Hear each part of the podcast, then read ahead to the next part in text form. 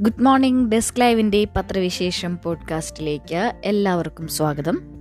ഇന്നത്തെ പത്രങ്ങളിലെ വാർത്തകൾ വളരെ വേഗത്തിൽ തന്നെ നോക്കി വരാം. നിരവധി വാർത്തകൾ ഉണ്ടായിരുന്ന ഒരു ദിവസമാണ് കഴിഞ്ഞ കഴിഞ്ഞ ദിവസം. അതിന്റെ എല്ലാം തന്നെ വിശദമായ റിപ്പോർട്ടുകൾ ഇന്നത്തെ പത്രങ്ങളിൽ നമുക്ക് വായിക്കാം. ഓരോരോ വാർത്തകളിലേക്ക് വരാം. അതിൽ ഒരു പ്രധാന വാർത്ത ഇതാണ് ഹിജാബ് വിലക്ക് തുടരും. കർണാടക സർക്കാർ ഉത്തരവിനെതിരായ ഹർജികൾ ഹൈക്കോടതി തള്ളി. അപ്പീലുമായി വിദ്യാർത്ഥിനി സുപ്രീം കോടതിയിൽ. യൂണിഫോം ഉള്ള വിദ്യാലയങ്ങളിൽ മതവസ്ത്രങ്ങൾ വിലക്കിയ കർണാടക സർക്കാരിന്റെ ഉത്തരവ് ഹൈക്കോടതി ശരിവെച്ചു. ഹിജാബ് ധരിക്കുന്നത് ഇസ്ലാം മതത്തിലെ അനിവാര്യമായ കാര്യമല്ലെന്ന നിരീക്ഷണത്തോടെയാണ് ഹൈക്കോടതി വിശാല ബെഞ്ചിന്റെ വിധി. ക്ലാസ്സിൽ ഹിജാബ് ധരിക്കാൻ അനുവദിക്കണമെന്നാവശ്യപ്പെട്ട് ഉടുപ്പി കുന്താപുര ഗവൺമെന്റ് കോളേജിലെ ഒൻപത് വിദ്യാർത്ഥിനികൾ നൽകിയ ഹർജി തള്ളി. തൊട്ടുപിന്നാലെ ഒരു വിദ്യാർത്ഥിനി സുപ്രീം കോടതിയിൽ അപ്പീൽ നൽകി. മൂന്ന് ചോദ്യങ്ങളാണ് പ്രധാനമായും പരിഗണിച്ചതെന്ന് chief justice Rituraj Awasthi justice Krishna S Dixit justice J M Khazi എന്നിവർ അറിയിച്ചു. ഒന്ന് ഹിജാബ് ഇസ്ലാം മതത്തിൽ ഒഴിച്ചുകൂടാൻ പറ്റാത്ത ആചാരമാണോ.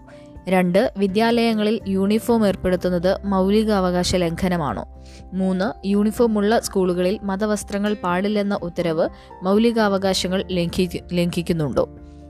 ഓരോന്നിനും ഉത്തരം നൽകിയായിരുന്നു വിധി പ്രഖ്യാപനം ഖുർആാനിൽ ഹിജാബ് ധരിക്കണമെന്ന് പറയുന്നില്ല. ഒഴിവാക്കിയാൽ മതത്തിന്റെ അന്തസ്സത്ത തന്നെ ഇല്ലാതാകുന്നവയെയാണ് അവിഭാജ്യ ഘടകമായി കാണുന്നത്. എന്നാൽ ഹിജാബ് ധരിക്കാത്തതുകൊണ്ട് ഇസ്ലാമിന് കോട്ടമുണ്ടാകുന്നില്ല. യൂണിഫോമിനെ വിദ്യാർത്ഥികൾ എതിർക്കേണ്ടതില്ല. ഹിജാബ് അനുവദിച്ചാൽ യൂണിഫോം എന്നതിന് അർത്ഥമില്ലാതാകും. അത് വിലക്കുന്ന ഉത്തരവ് ഇറക്കാൻ സർക്കാരിന് അവകാശമുണ്ട്. ഭരണഘടന ഭരണഘടനാപരമായ സമത്വം മുൻനിർത്തിയാണ് യൂണിഫോം നടപ്പാക്കുന്നത്. കോടതി വ്യക്തമാക്കി. കേന്ദ്രമന്ത്രിമാർ വിധിയെ സ്വാഗതം ചെയ്തു. കേരള ഹൈക്കോടതി വിധി പരിഗണിച്ചില്ല. മെഡിക്കൽ എൻട്രൻസ് പരീക്ഷാ ഡ്രസ് കോഡ് സംബന്ധിച്ച കേസിൽ ഹിജാബ് ഇസ്ലാം മതാചരണത്തിന്റെ ഭാഗമാണെന്ന കേരള ഹൈക്കോടതി single bench judge justice Muhammad മുഷ്താഖിന്റെ വിധി ഹർജിക്കാർ ചൂണ്ടിക്കാട്ടിയിരുന്നത് വിശാല ബെഞ്ച് പരിഗണിച്ചില്ല. വ്യത്യസ്ത അഭിപ്രായങ്ങൾ ഇതിലുണ്ടാകാമെന്ന് വിലയിരുത്തിയായിരുന്നു നടപടി. യൂണിഫോം സംബന്ധിച്ച മറ്റൊരു കേസിൽ വിദ്യാഭ്യാസ സ്ഥാപനത്തിന്റെ മാനേജ്മെന്റ് നിർദ്ദേശിക്കുന്ന യൂണിഫോം ധരിക്കേണ്ടതാണെന്നും അതിൽ വ്യക്തി സ്വാതന്ത്ര്യം അനുവദിക്കാനാകില്ലെന്നും ജസ്റ്റിസ് മുഷ്താഖ് വിധിച്ചിരുന്നു. കഴിഞ്ഞ ദിവസം വന്നിട്ടുള്ള ഏറ്റവും പ്രധാനപ്പെട്ട സുപ്രധാനമായിട്ടുള്ള ഒരുപക്ഷെ രാജ്യം ഏറ്റവും കൂടുതൽ വരും നാളുകളിൽ ചർച്ച ചെയ്യാൻ സാധ്യതയുള്ള ഒരു ഒരു വിധിയാണ് മീഡിയ വണ്ണുമായി ബന്ധപ്പെട്ട് വന്നത്. മീഡിയ വണ്ണിന് തുടരാൻ സുപ്രീം കോടതി അനുമതി നൽകിയിരിക്കുകയാണ്. മീഡിയ വൺ ചാനലിന് കേന്ദ്ര സർക്കാർ ഏർപ്പെടുത്തിയ വിലക്ക് സ്റ്റേ ചെയ്ത സുപ്രീം കോടതി ഇനിയൊരു ഉത്തരവുണ്ടാകുന്നതുവരെ സംരക്ഷണവുമായി മുന്നോട്ട് പോകാൻ അനുമതി നൽകി. കേന്ദ്ര സർക്കാരിന്റെ ശക്തമായ എതിർപ്പ് തള്ളിയാണ് ജസ്റ്റിസുമാരെ ഡി വൈ ചന്ദ്രചൂഡ് സൂര്യകാന്ത് വിക്രംനാഥ് എന്നിവരടങ്ങിയ ബെഞ്ചിന്റെ ഇടക്കാല ഉത്തരവ്. ഹർജികൾ അന്തിമ തീർപ്പിനായി ഏപ്രിൽ ഏഴിന് സുപ്രീം കോടതി വീണ്ടും പരിഗണിക്കും. മീഡിയ വൺ വിലക്കിന് കേരള ഹൈക്കോടതി ഡിവിഷൻ ബെഞ്ച് ആധാരമാക്കിയ കേന്ദ്ര ആഭ്യന്തര മന്ത്രാലയത്തിന്റെ ഫയലുകൾ. വാദം ഇടയ്ക്ക് നിർത്തിവെച്ച് ഇരുപത് മിനിറ്റോളം പരിശോധിച്ച ശേഷമായിരുന്നു മൂന്ന് ജഡ്ജിമാരും ചേർന്നുള്ള ഇടക്കാല വിധി പ്രസ്താവം. ഫയലുകളുടെ ഉള്ളടക്കം സൂക്ഷ്മമായി പരിശോധിച്ചതിൽ നിന്ന് വിലക്കിയതിനെതിരെ ഇടക്കാല ഉത്തരവ് വേണമെന്ന് ഹർജിക്കാരുടെ വാദം നിലനിൽക്കുന്നതാണെന്ന് കോടതി പറഞ്ഞു. അതിനാൽ മീഡിയ വൺ ചാനൽ നടത്താൻ മാധ്യമം ബ്രോഡ്കാസ്റ്റിംഗ് ലിമിറ്റഡ് നൽകിയ സുരക്ഷാ ക്ലിയറൻസ് പിൻവലിച്ച് കേന്ദ്ര ആഭ്യന്തര മന്ത്രാലയം ജനുവരി മുപ്പത്തി ഒന്നിന് പുറപ്പെടുവിച്ച ഉത്തരവ് സ്റ്റേ ചെയ്യുകയാണ്. ജനുവരി മുപ്പത്തി ഒന്നിന് മുമ്പ് ചാനൽ നടത്തിയിരുന്ന അതേ രീതിയിൽ തന്നെ വാർത്തകളും ആനുകാലിക പരിപാടികളുമായി പ്രവർത്തനം തുടരാം. സുപ്രീം കോടതി ഉത്തരവിൽ വ്യക്തമാക്കി മുദ്രവെച്ച കവറുകളിന്മേലുള്ള കോടതി വ്യവഹാരത്തോട് യോജിപ്പില്ല എന്നും ബെഞ്ച് കേന്ദ്ര സർക്കാരിനെ ഓർമ്മിപ്പിച്ചു. മാധ്യമം ബ്രോഡ്കാസ്റ്റിംഗ് ലിമിറ്റഡിന്റെ രണ്ട് ഫയലുകളാണ് കേന്ദ്രം ഹൈക്കോടതി സിംഗിൾ ബെഞ്ചിന് മുമ്പാകെ സമർപ്പിച്ചത്. Media one life media one global എന്നിവയുമായി ബന്ധപ്പെട്ട ഒരു ഫയലും മീഡിയ വൺ ടി വിയുമായി ബന്ധപ്പെട്ട മറ്റൊന്നും. ഈ ഫയലുകൾ മാധ്യമം ബ്രോഡ്കാസ്റ്റിംഗ് ലിമിറ്റഡുമായി പങ്കുവച്ചിട്ടുമില്ല. മാധ്യമം ബ്രോഡ്കാസ്റ്റിംഗ് ലിമിറ്റഡും മീഡിയ വൺ ജീവനക്കാരും സമർപ്പിച്ച ഹർജികൾ. ഹർജികൾക്ക് മാർച്ച് മുപ്പതിനകം കേന്ദ്ര സർക്കാർ എതിർ സത്യവാങ്മൂലം സമർപ്പിക്കണമെന്നും അതിനുള്ള മറുപടി ഹർജിക്കാർ ഒരാഴ്ചയ്ക്കകം നൽകണമെന്നും കോടതി നിർദ്ദേശിച്ചു. ഹർജിക്കാർക്ക് ഫലപ്രദമായി വാദം എതിർവാദം നടത്താൻ കേന്ദ്ര ഫയലുകളുടെ ഉള്ളടക്കം കൈമാറേണ്ടതുണ്ടോ എന്ന കാര്യത്തിൽ അന്തിമവാദത്തിനു മുമ്പ് തീർപ്പ് കൽപ്പിക്കുമെന്നും കോടതി അറിയിച്ചു. ആഭ്യന്തര മന്ത്രാലയത്തിന്റെ ഫയലുകൾ അടുത്ത വാദം കേൾക്കൽ ദിവസം ഹാജരാക്കണം. ഹാജരാക്കണം. അതേസമയം ഫയലുകൾ ഈ ഘട്ടത്തിൽ സുപ്രീം കോടതി സൂക്ഷ്മമായി പരിശോധിച്ച് തങ്ങൾക്ക് അവ പരിശോധിക്കാൻ നൽകണമെന്ന ഹർജിക്കാരുടെ വാദത്തിലുള്ള സാധൂകരണമായി കാണരുതെന്ന് കോടതി പ്രത്യേകം എടുത്തു പറഞ്ഞു. അക്കാര്യം കേസ് അന്തിമമായി തീർപ്പാക്കും മുമ്പ് തീരുമാനിക്കും. അഭിഭാഷകർ തങ്ങളുടെ വാദമുഖങ്ങൾ രേഖാമൂലം ഏപ്രിൽ ആറിന് മുമ്പ് നേരിട്ടോ ഇമെയിലായോ സമർപ്പിക്കണമെന്നും കോടതി കൂട്ടിച്ചേർത്തു. മാധ്യമം ബ്രോഡ്കാസ്റ്റിംഗ് ലിമിറ്റഡിന് വേണ്ടി ഹാജരായ മുതിർന്ന അഭിഭാഷകൻ ദുഷ്യന്ത് ദവെയുടെ ശക്തമായ വാദമുഖങ്ങൾ അംഗീകരിച്ച കോടതി ഇടക്കാല ഉത്തരവ് നൽകരുതെന്ന് കേന്ദ്ര സർക്കാരിന്റെ അഭിഭാഷകരായ രാജുവിന്റെയും നടരാജന്റെയും എതിർപ്പുകൾ തള്ളി. മുറ്റ് മുൻ അറ്റോർണി ജനറൽ മുകുൾ റോത്തഗി ലണ്ടനിൽ നിന്ന് വീഡിയോ കോൺഫറൻസിലൂടെയാണ് ചാനലിന് വേണ്ടി ഹാജരായത്. സുപ്രീം കോടതി അഭിഭാഷകരായ അഡ്വക്കേറ്റ് ഹുസൈഫ അഹമ്മദി അഡ്വക്കേറ്റ് ഹാരിസ് ബിരാൻ എന്നിവരും ചാനലിന് വേണ്ടി ഹാജരായി. തോൽവി സിദ്ധു ഉൾപ്പെടെ അഞ്ച് പ്രസിഡന്റുമാർ പുറത്ത്. നിയമസഭാ തെരഞ്ഞെടുപ്പ് നടന്ന അഞ്ച് സംസ്ഥാനങ്ങളിലെയും പി സി സി പ്രസിഡന്റുമാരെ കോൺഗ്രസ് പ്രസിഡന്റ് സോണിയാഗാന്ധി പുറത്താക്കി. നവ്ജോത് സിംഗ് സിദ്ധു അജയ് കുമാർ ലല്ലോ ഗണേഷ് ഗോദിയാൽ ഗിരീഷ് ചോദാൻകർ എൻ ലോകൻ സിംഗ് എന്നിവരോട് സോണിയ രാജി ആവശ്യപ്പെട്ടു. ഭരണത്തിലുണ്ടായ പഞ്ചാബ് ഉൾപ്പെടെ അഞ്ച് സംസ്ഥാനങ്ങളിലും കോൺഗ്രസ് ദയനീയമായി പരാജയപ്പെട്ടിരുന്നു. സംസ്ഥാന ഘടകങ്ങളിൽ വരും ദിവസങ്ങളിൽ കൂടുതൽ മാറ്റമുണ്ടാകുമെന്നാണ് സൂചന. യു പിയിലെ തെരഞ്ഞെടുപ്പ് ഫലം അവലോകനം ചെയ്യാനും സംസ്ഥാനത്ത് പാർട്ടിയെ മുന്നോട്ട് നയിക്കാനുള്ള വഴികൾ തേടിയും പ്രിയങ്ക ഗാന്ധിയുടെ നേതൃത്വത്തിൽ ഇന്നലെ യോഗം ചേർന്നു. പന്ത്രണ്ട് മുതൽ പതിനാല് വയസ്സുകാർക്ക് വാക്സിൻ ഇന്ന് തുടക്കം മാത്രം നാളെ മുതൽ പൂർണ തോതിൽ പന്ത്രണ്ട് മുതൽ പതിനാല് പ്രായപരിധിയിലുള്ളവർക്ക് കോവിഡ് പ്രതിരോധ വാക്സിനേഷൻ കേരളത്തിൽ ഇന്ന് പൂർണതോതിൽ തുടങ്ങില്ല. ഇവർക്ക് നൽകേണ്ട കോർബെവാക്സ് വാക്സിൻ ആവശ്യത്തിന് സ്റ്റോക്ക് ഉണ്ടെങ്കിലും കുത്തിവയ്പ് സംബന്ധിച്ച കേന്ദ്ര മാർഗനിർദ്ദേശം ഇന്നലെ രാത്രി വരെ ലഭിച്ചിട്ടില്ല. ഇന്ന് ആശുപത്രികളിൽ കുഞ്ഞുങ്ങൾക്ക് പ്രതിരോധ മരുന്ന് നൽകുന്ന ദിവസവുമാണ്. അതിനാൽ പന്ത്രണ്ട് മുതൽ പതിനാല് വരെയുള്ള പ്രായക്കാർക്ക് ഇന്ന് ഒരു ജില്ലയിൽ ഒരു കേന്ദ്രം എന്ന നിലയിൽ പൈലറ്റ് വാക്സിനേഷൻ മതിയെന്ന് ആരോഗ്യമന്ത്രി വീണ ജോർജിന്റെ അധ്യക്ഷതയിൽ ചേർന്ന യോഗം തീരുമാനിച്ചു. അടുത്ത ദിവസം എല്ലാ സർക്കാർ ആരോഗ്യ കേന്ദ്രങ്ങളിലും സൗകര്യം ഏർപ്പെടുത്തും. സ്പോട്ട് രജിസ്ട്രേഷനും സൗകര്യമുണ്ടാകും. സർക്കാർ കേന്ദ്രങ്ങളിൽ മാത്രം. പതിനാല് മുതൽ പന്ത്രണ്ട് വരെ പ്രായക്കാർക്കുള്ള കോർബെവാക്സ് വാക്സിൻ തൽക്കാലം സർക്കാർ കുത്തിവയ്പ് കേന്ദ്രങ്ങളിൽ മാത്രമേ ലഭ്യമാകൂവെന്ന് കേന്ദ്ര ആരോഗ്യ മന്ത്രാലയം വ്യക്തമാക്കി. ഇരുപത്തിയെട്ട് ദിവസത്തെ ഇടവേളയിലെ രണ്ട് ഡോസ് വാക്സിൻ കുത്തിവയ്പ് സൗജന്യമായിരിക്കും. രാവിലെ ഒൻപത് മുതൽ രജിസ്ട്രേഷൻ ആരംഭിക്കും. രാജ്യസഭാ സീറ്റ് സി പി എമ്മിനും സി പി ഐക്കും തന്നെ. ഒഴിവന്ന മുൻ മൂന്ന് രാജ്യസഭാ സീറ്റിൽ എൽ ഡി എഫിന് ജയിക്കാൻ കഴിയുന്ന രണ്ടെണ്ണം സി പി എമ്മും സി പി ഐയും പങ്കിടും. എൽ ഡി എഫ് സംസ്ഥാന സമിതി യോഗത്തിന്റെതാണ് തീരുമാനം. ഒന്നിൽ സി പി എം മത്സരിക്കുമെന്ന് നേരത്തെ ഉറപ്പായിരുന്നു. ഒരു സീറ്റിന് നാല് ഘടകകക്ഷികൾ അവകാശവാദം ഉന്നയിച്ചുവെങ്കിലും സി പി ഐക്ക് കൊടുക്കണമെന്ന നിലപാടായിരുന്നു സി പി എമ്മിന്റേത്. ദേശീയ സാഹചര്യം പരിഗണിച്ചാണ് സീറ്റ് സി പി ഐക്ക് കൂടി നൽകുന്നതെന്ന് മുൻ കൺവീനർ എ വിജയരാഘവൻ വാർത്താ സമ്മേളനത്തിൽ പറഞ്ഞു. ഒഴിഞ്ഞ രണ്ട് സീറ്റിൽ ഒന്ന് സി പി എമ്മിന്റേതും ഒന്ന് എൽ ജെ ഡിയുടേതുമായിരുന്നു. രാവിലെ ചേർന്ന സി പി ഐ സംസ്ഥാന നിർവാഹക സമിതി വൈകിട്ടോടുകൂടി ചേരാൻ തീരുമാനിച്ചതോടെ ഒരു സീറ്റ് സി പി ഐക്കാണെന്ന് വ്യക്തമാക്കിയിരുന്നു. വ്യക്തമായിരുന്നു. L J D L J D J D S N C P ഐയും നയപരമായി കൈകാര്യം ചെയ്യുന്നതിന് ഉത്തരവാദിത്തം മുന്നണി യോഗത്തിൽ സി പി എം ഏറ്റെടുത്തു. യോഗം ആരംഭിച്ചപ്പോൾ തന്നെ സംസ്ഥാന secretary Kodiyeri Balakrishnan L D F വിജയിക്കാൻ സാധ്യതയുള്ള രണ്ട് സീറ്റുണ്ടെന്ന് പറഞ്ഞ് ദേശീയ സാഹചര്യം വിശദീകരിച്ചു. തുടർന്ന് നിലവിലെ ദേശീയ സാഹചര്യത്തിൽ രണ്ട് സീറ്റിൽ സി പി എമ്മും സി പി ഐയും മത്സരിക്കണമെന്ന സി പി എം നിലപാട് കോടിയേരി അവതരിപ്പിച്ചു. പി സന്ദേശ് സന്തോഷ് കുമാറാണ് സി പി ഐ സ്ഥാനാർത്ഥി. രാജ്യസഭാ സീറ്റിലേക്കുള്ള സി പി ഐ സ്ഥാനാർത്ഥിയായി കണ്ണൂർ ജില്ലാ സെക്രട്ടറി പി സന്തോഷ് കുമാറിനെ സംസ്ഥാന നിർവാഹക സമിതി തീരുമാനിച്ചു. സി പി എം സ്ഥാനാർത്ഥിയെ മാർച്ച് പതിനെട്ടിലെ സി പി എം സംസ്ഥാന സെക്രട്ടേറിയറ്റ് തീരുമാനിക്കും. ചൊവ്വാഴ്ച വൈകിട്ട് ചേർന്ന എൽ ഡി എഫ് സംസ്ഥാന സമിതി മുന്നണിക്ക് വിജയിക്കാൻ കഴിയുന്ന രണ്ട് സീറ്റ് സി പി എമ്മിനും സി പി ഐക്കുമായി പങ്കുവയ്ക്കാൻ തീരുമാനിച്ചിരുന്നു. തൊട്ടു പിന്നാലെ ചേർന്ന സി പി ഐ സംസ്ഥാന നിർവാഹക സമിതിയാണ് എ ഐ വൈ എഫ് മുൻ അഖിലേന്ത്യാ ജനറൽ സെക്രട്ടറി കൂടിയായ സന്തോഷിനെ സ്ഥാനാർത്ഥിയാക്കാൻ ഐക്യകണ്ഠേന തീരുമാനിച്ചത്. വഖഫ് നിയമനം പി എസ് സിക്ക് വിടാനുള്ള സർക്കാർ തീരുമാനം നടപടിയുമായി സർക്കാർ മുന്നോട്ട് പോവുകയാണ്. വഖഫ് ബോർഡ് നിയമനങ്ങൾ പി എസ് സിക്ക് വിടാനുള്ള നിയമനവും നിയമവുമായി മുന്നോട്ട് പോകുമെന്ന് മന്ത്രി വി. അബ്ദുറഹ്മാൻ. സാമുദായിക മതസംഘടനകളുമായി ചർച്ച ചെയ്ത് സാവധാനം നടപ്പാക്കാനാണ് ഉദ്ദേശിക്കുന്നതെന്നും അദ്ദേഹം പറഞ്ഞു. എന്നാൽ തീരുമാനം സർക്കാർ പിൻവലിക്കുന്നതുവരെ അതിശക്തമായ പ്രക്ഷോഭവുമായി മുന്നോട്ട് പോകുമെന്ന് മുസ്ലിം ലീഗിലെ പി. ഉബൈദുള്ള വ്യക്തമാക്കി. തുടർന്ന് മന്ത്രിയും ലീഗ് അംഗങ്ങളും തമ്മിൽ വാദപ്രതിവാദമായി. തീരുമാനം സ്പെഷ്യൽ റിക്രൂട്ട്മെന്റ് ബോർഡിന് വിടുന്നതിൽ അഭിപ്രായം ചോദിച്ചു സർക്കാർ കത്ത് നൽകുകയും പിന്നീട് പിൻവലിക്കുകയും ചെയ്തെന്ന് എം കെ മുനീർ ചൂണ്ടിക്കാട്ടി. എന്നാൽ കത്തയച്ചത് ശ്രദ്ധയിൽപ്പെട്ടിട്ടില്ല എന്ന് പറഞ്ഞ മന്ത്രി സർക്കാരിന്റേത് സുതാര്യ നിലപാടാണെന്നും വിഷയം ബന്ധപ്പെട്ട സംഘടനകളുമായി ചർച്ച ചെയ്യുമെന്നും അറിയിച്ചു. വിഷയം രാഷ്ട്രീയ മുതലെടുപ്പിലേക്ക് കൊണ്ടുപോകുന്നത് ശരിയല്ല. സർക്കാർ സർവേയിൽ നാൽപ്പത്തി അയ്യായിരത്തോളം വക്കഫ് സ്വത്തുക്കൾ കണ്ടെത്താനായിട്ടുണ്ട്. മുഴുവൻ സ്വത്തുക്കളും കണ്ടെത്തിയ ശേഷം മൂല്യം തീരുമാനിക്കും. കാസർഗോഡ് ടാറ്റ കോവിഡ് ആശുപത്രി നിർമ്മിക്കാൻ നാല് പോയിന്റ് ഒന്ന് രണ്ട് ഏക്കർ വക്കഫ് ഭൂമി ഏറ്റെടുക്കുകയും പകരം ഭൂമി കൊടുക്കാമെന്ന് പറഞ്ഞിട്ട് വാക്ക് പാലിച്ചിട്ടില്ല എന്നും പരാതിയുണ്ടെന്നും എം ശംസുദ്ദീൻ പറഞ്ഞു. പകരം ഭൂമി നൽകാൻ നടപടി സ്വീകരിക്കുകയാണെന്ന് മന്ത്രി അറിയിച്ചു. സ്വകാര്യ ബസ്സുകൾ ഇരുപത്തിനാല് മുതൽ പണിമുടക്കിലേക്ക് പോവുകയാണ്. ബസ് ചാർജ് വർധന ആവശ്യപ്പെട്ട് മാർച്ച് ഇരുപത്തിനാല് മുതൽ സ്വകാര്യ ബസ്സുകൾ അനിശ്ചിതകാലത്തേക്ക് സർവീസ് നടത്തുന്നു.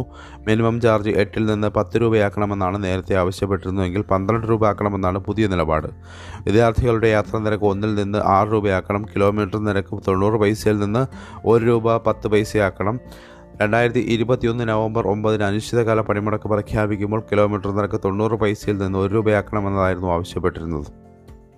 ബസ് ഉടമകൾ മന്ത്രി ആന്റണി രാജുവിന് പണിമുടക്ക് നോട്ടീസ് നൽകി. ഗതാഗത മന്ത്രി വാക്കുപാലിച്ചില്ല എന്ന് ബസ് ഉടമ സംയുക്ത സമിതി ഭാരവാഹികൾ വാർത്താ സമ്മേളനത്തിൽ പറഞ്ഞു. വിദ്യാർത്ഥികളുടെ യാത്രാ നിരക്കിൽ മാറ്റം വരുത്താതെയുള്ള ഒരു നിരക്ക് ഒരു നിരക്ക് വർധനയും സ്വീകാര്യമല്ല. തൊണ്ണൂറ്റി മൂന്ന് കുട്ടികളെ കയറ്റുമ്പോഴാണ് ഒരു ലിറ്റർ ഡീസലിന് കാശ് കിട്ടുന്നതെന്നും സമിതി പറഞ്ഞു.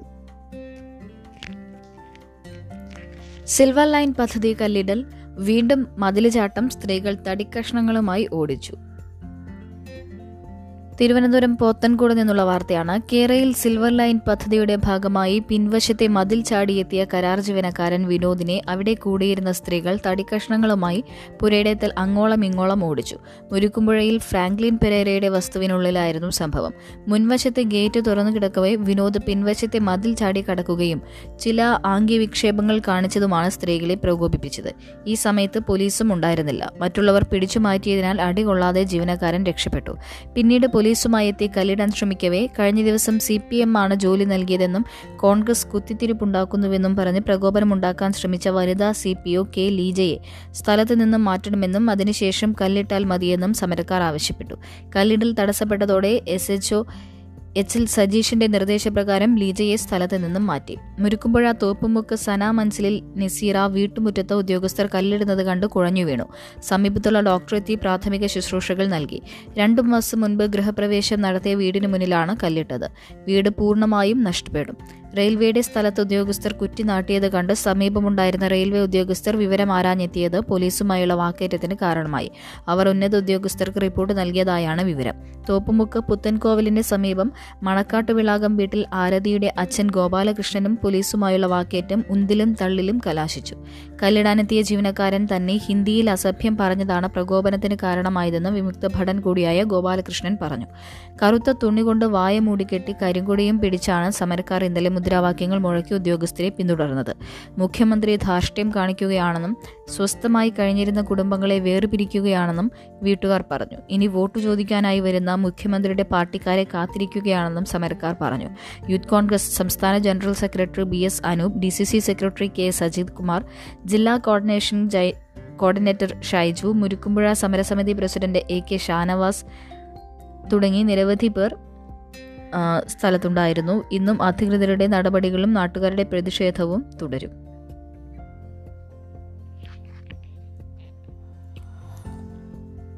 ഘട്ടം ഘട്ടമായി മാസ്ക് ഒഴിവാക്കിയേക്കും. സംസ്ഥാനത്ത് ഘട്ടം ഘട്ടമായി മാസ്ക് ഒഴിവാക്കുന്നത് പരിഗണനയിൽ കോവിഡ് രോഗികളുടെ എണ്ണം കുറയുന്ന സാഹചര്യത്തിൽ ഇതുൾപ്പെടെയുള്ള കൂടുതൽ ഇളവുകൾ സർക്കാർ ആലോചിക്കുന്നുണ്ട്. വിദഗ്ധ സമിതിയുമായി കൂടി ആലോചിച്ച ശേഷം കേന്ദ്ര നിർദ്ദേശം കൂടി കണക്കിലെടുത്തായിരിക്കും തീരുമാനം. ഇന്ന് ന്യൂനമർദ്ദം രൂപപ്പെടാനുള്ള സാധ്യതയുണ്ട് ഒറ്റപ്പെട്ട മഴയ്ക്ക് സാധ്യതയുണ്ട്. തെക്ക് പടിഞ്ഞാറൻ ബംഗാൾ ഉൾക്കടലിൽ നിലവിലുള്ള ചക്രവാത ചുഴി ഇരുപത്തിനാല് മണിക്കൂറിനുള്ളിൽ ശക്തി പ്രാപിച്ച് ന്യൂനമർദ്ദം രൂപപ്പെടാൻ സാധ്യതയുണ്ടെന്ന് കേന്ദ്ര കാലാവസ്ഥാ വകുപ്പ് അറിയിച്ചു. ഇതിന്റെ ഫലമായി സംസ്ഥാനത്ത് ഒറ്റപ്പെട്ട മഴയ്ക്ക് സാധ്യതയുണ്ട്. കേരള കർണാടക ലക്ഷദ്വീപ് തീരങ്ങളിൽ മീൻപിടുത്തത്തിന് തടസ്സമില്ല എന്ന് കേന്ദ്ര കാലാവസ്ഥാ വകുപ്പ് അറിയിച്ചു.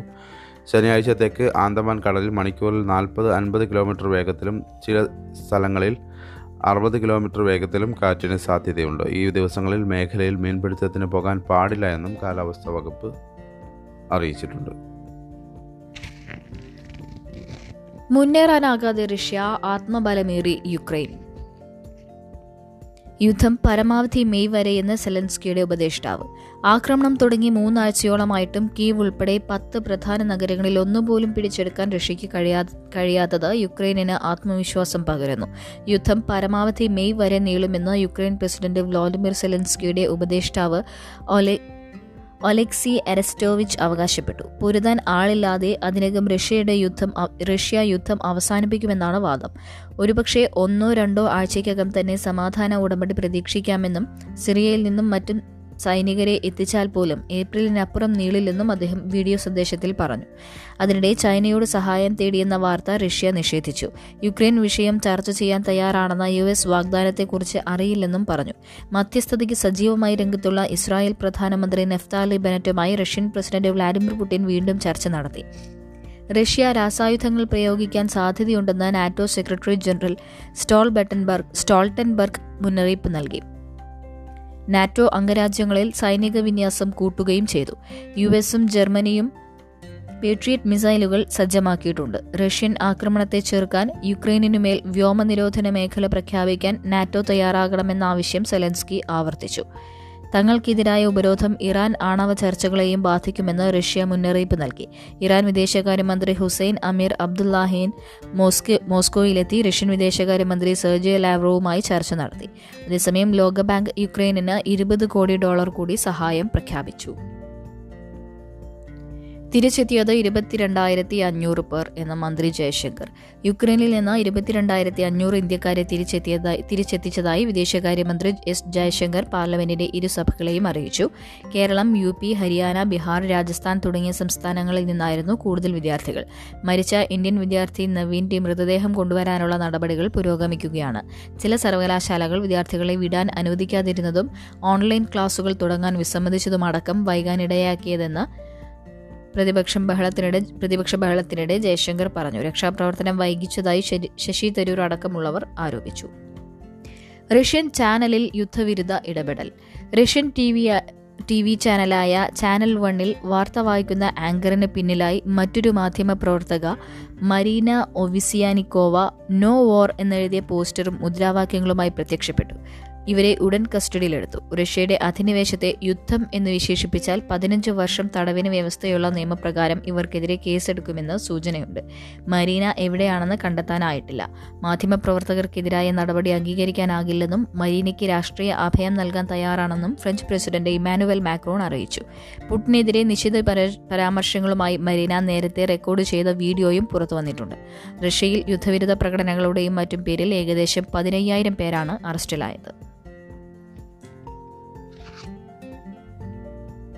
വെഞ്ഞാറമൂട് ഇരട്ടക്കൊല പുനരന്വേഷണം വേണമെന്ന് വി ഡി സതീശൻ. വെഞ്ഞാറമൂട് ഇരട്ടക്കൊല കേസിൽ പുനരന്വേഷണമോ സി ബി ഐ അന്വേഷണമോ വേണമെന്ന് പ്രതിപക്ഷ നേതാവ് വി ഡി സതീശൻ. കേസിലെ പുതിയ വെളിപ്പെടുത്തലിന്റെ അടിസ്ഥാനത്തിൽ സഭ നിർത്തിവെച്ച് ചർച്ച ചെയ്യാൻ സ്പീക്കർക്കും മുഖ്യമന്ത്രിക്കും പേടിയാണെന്നും സതീശൻ പറഞ്ഞു. ഇരട്ടക്കൊലയ്ക്ക് പിന്നിലെ ഗൂഢാലോചനയെക്കുറിച്ച് പോലീസ് അന്വേഷിച്ചില്ല എന്ന മുൻ സി പി എം നേതാവിന്റെ വെളിപ്പെടുത്തൽ. സഭ നിർത്തിവെച്ച് ചർച്ച ചെയ്യണമെന്നാവശ്യപ്പെട്ട് ഷാഫി പറമ്പിൽ നൽകിയ അടിയന്തര പ്രമേയ notice speaker M P Rajesh പരിഗണിച്ചില്ല. നടുത്തളത്തിലിറങ്ങി പ്രതിഷേധിച്ച പ്രതിപക്ഷം നിയമസഭയിൽ നിന്ന് ഇറങ്ങിപ്പോയി. സി പി എം നേതാവിന്റെ മകൻ നൽകിയ കൊട്ടേഷനാണ് ഇരട്ടക്കൊലയിൽ കലാശിച്ചതെന്ന് നിയമസഭയുടെ മീഡിയ റൂമിൽ നടത്തിയ വാർത്താ സമ്മേളനത്തിൽ പ്രതിപക്ഷ നേതാവ് ആരോപിച്ചു. വെഞ്ഞാറമൂട് ഇരട്ടക്കൊല കേസ് അടുത്ത കാലത്ത് നടന്നതല്ലെന്നും കേസിന്റെ വിചാരണ കോടതിയിൽ ആരംഭിക്കാനിരിക്കുകയാണെന്നും ചൂണ്ടിക്കാട്ടിയാണ് സ്പീക്കർ പുതിയ നോട്ടീസ് പരിഗണിക്കാതിരുന്നത്. പുതിയ വെളിപ്പെടുത്തലുണ്ടാകുന്ന കേസുകളിൽ അടിയന്തര പ്രമേയ നോട്ടീസ് പരിഗണിക്കാറുണ്ടെന്ന് വി ഡി സതീശൻ പറഞ്ഞുവെങ്കിലും സ്പീക്കർ അതിന് അനുവദിച്ചില്ല. ഗാന്ധി കുടുംബം മാറി നിൽക്കണമെന്ന് കപിൽ സിബൽ വീണ്ടും ആവശ്യപ്പെടുന്നു. കോൺഗ്രസിൽ കലഹം തീരുന്നില്ല. അഞ്ച് സംസ്ഥാനങ്ങളിലെ തോൽവിക്ക് പിന്നാലെ പ്രവർത്തക സമിതി യോഗം ചേർന്ന് ഗാന്ധി കുടുംബത്തിലുള്ള വിശ്വാസം ആവർത്തിച്ചുറപ്പിച്ചുവെങ്കിലും കോൺഗ്രസിൽ നേതൃത്വത്തിന് തീരെ- എതിരെയുള്ള പ്രതിഷേധം അടങ്ങുന്നില്ല. നേതൃസ്ഥാനത്ത് നിന്ന് ഗാന്ധി കുടുംബം മാറി നിൽക്കണമെന്നും പുറത്തുനിന്നുള്ളവർക്ക് അവസരം നൽകണമെന്നും മുതിർന്ന നേതാവും ജി ട്വന്റി ത്രീ നേതാക്കളുടെ പ്രമുഖരിലൊരാളുമായ കപിൽ സിബൽ പറഞ്ഞു. R S S B J P ഭാഷയാണ് സിബിൽ സിബൽ സംസാരിക്കുന്നതെന്ന്. എന്നായിരുന്നു ഇതിന് കോൺഗ്രസ് ലോക്സഭാ ചീഫ് വിപ്പും ഗാന്ധി കുടുംബത്തിലെ വിശ്വസ്തരിൽ ഒരാളുമായ മാണിക്കം ടാഗോറിന്റെ മറുപടി. ഒരു ദേശീയ പത്രത്തിൽ നൽകിയ അഭിമുഖത്തിലാണ് സിബൽ നേതൃത്വത്തിനെതിരെ ആഞ്ഞടിച്ചത്. നേതൃത്വം അയഥാർത്ഥ ലോകത്താണെന്നും ചിലർ കുടുംബ കോൺഗ്രസ് ആവശ്യപ്പെടുമ്പോൾ താൻ എല്ലാവരെയും കോൺഗ്രസിനാണ് താല്പര്യപ്പെടുന്നതെന്നായിരുന്നു സിബൽ പറഞ്ഞത്. പ്രവർത്തക സമിതിയുടെ തീരുമാനത്തിൽ അത്ഭുതമില്ല. അവർ നിയമിച്ച ഒരു സമിതി ഒരിക്കലും അവർ ഒഴിയണമെന്ന് പറയില്ലല്ലോ എന്നാൽ അതിന് പുറത്തുള്ള വലിയൊരു വിഭാഗം നേതാക്കളുടെ താല്പര്യം അതല്ല. ഗാന്ധി കുടുംബം സ്വമേധയാ ഒഴിയുകയാണ് വേണ്ടത്. രാജ്യത്തിന്റെ വിവിധ ഭാഗങ്ങളിൽ നിന്നുള്ളവർക്കും കേരളത്തിലും അസമിലും മഹാരാഷ്ട്രയിലും യു പിയിലും ഗുജറാത്തിലും നിന്നുള്ളവർ പ്രവർത്തക സമിതിയുടെ വീക്ഷണം പങ്കുവയ്ക്കുന്നവരല്ല എന്നും സിബൽ പറഞ്ഞു.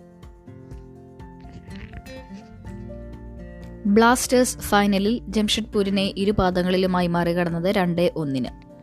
ജംഷഡ്പൂർ എഫ് സിയെ മറികടന്ന് Kerala Blasters I S L football ഫൈനലിൽ കടന്നു. ഇന്നലെ സെമി ഫൈനൽ രണ്ടാം പാദ മത്സരത്തിൽ ഒന്ന് ഒന്നിന് സമനില നേടിയ ബ്ലാസ്റ്റേഴ്സ് ഇരുപാദങ്ങളിലുമായി രണ്ട് ഒന്ന് എന്ന സ്കോറിന് ജയിച്ചു. വെള്ളിയാഴ്ച നടന്ന ആദ്യ പാദത്തിൽ നേടിയ ഒന്ന് പൂജ്യത്തിന് ജയം ഒന്ന് പൂജ്യം ജയമാണ് ബ്ലാസ്റ്റേഴ്സിന് തുണയായത്. A T K Bagan Hyderabad F C semi final വിജയികളെ ഞായറാഴ്ച നടക്കുന്ന ഫൈനലിൽ ബ്ലാസ്റ്റേഴ്സ് നേരിടും. വാസ്കോയിലെ തിലക് മൈതാനത്ത് ഇന്നലെ കളിയുടെ പതിനെട്ടാം മിനിറ്റിൽ അഡ്രിയാൻ ലൂണയുടെ ഗോളിൽ ബ്ലാസ്റ്റേഴ്സ് മുന്നിലെത്തി. അൻപതാം മിനിറ്റിൽ പ്രണോയ് ഹാൽദറുടെ ഗോളിൽ ഒപ്പമെത്തിയെങ്കിലും ഒരു ഗോൾ കൂടി നേടി ആദ്യപാദത്തിലെ കടം വീട്ടാൻ ജംഷഡ്പൂരിനായില്ല. ഇത് മൂന്നാം തവണയാണ് ബ്ലാസ്റ്റേഴ്സ് ഐ എസ് എൽ ഫൈനലിൽ എത്തുന്നത്. രണ്ടായിരത്തി പതിനാറിന് ശേഷം ഇതാ ഇതാദ്യവും. ഇതുവരെ കിരീടം നേടിയിട്ടില്ല. അപ്പോൾ ഇതൊക്കെയാണ് ഇന്ന് പത്രങ്ങളിൽ കാണാൻ കഴിയുന്ന പ്രധാന വാർത്തകൾ. ഇനി എല്ലാ വാർത്തകളും അപ്പോഴറിയാനായി ഡെസ്ക് ലൈവ് ആപ്പ് ഫോളോ ചെയ്യുക. എല്ലാവർക്കും നല്ലൊരു ദിവസം ആശംസിച്ചുകൊണ്ട് നിർത്തുന്നു. നന്ദി നമസ്കാരം.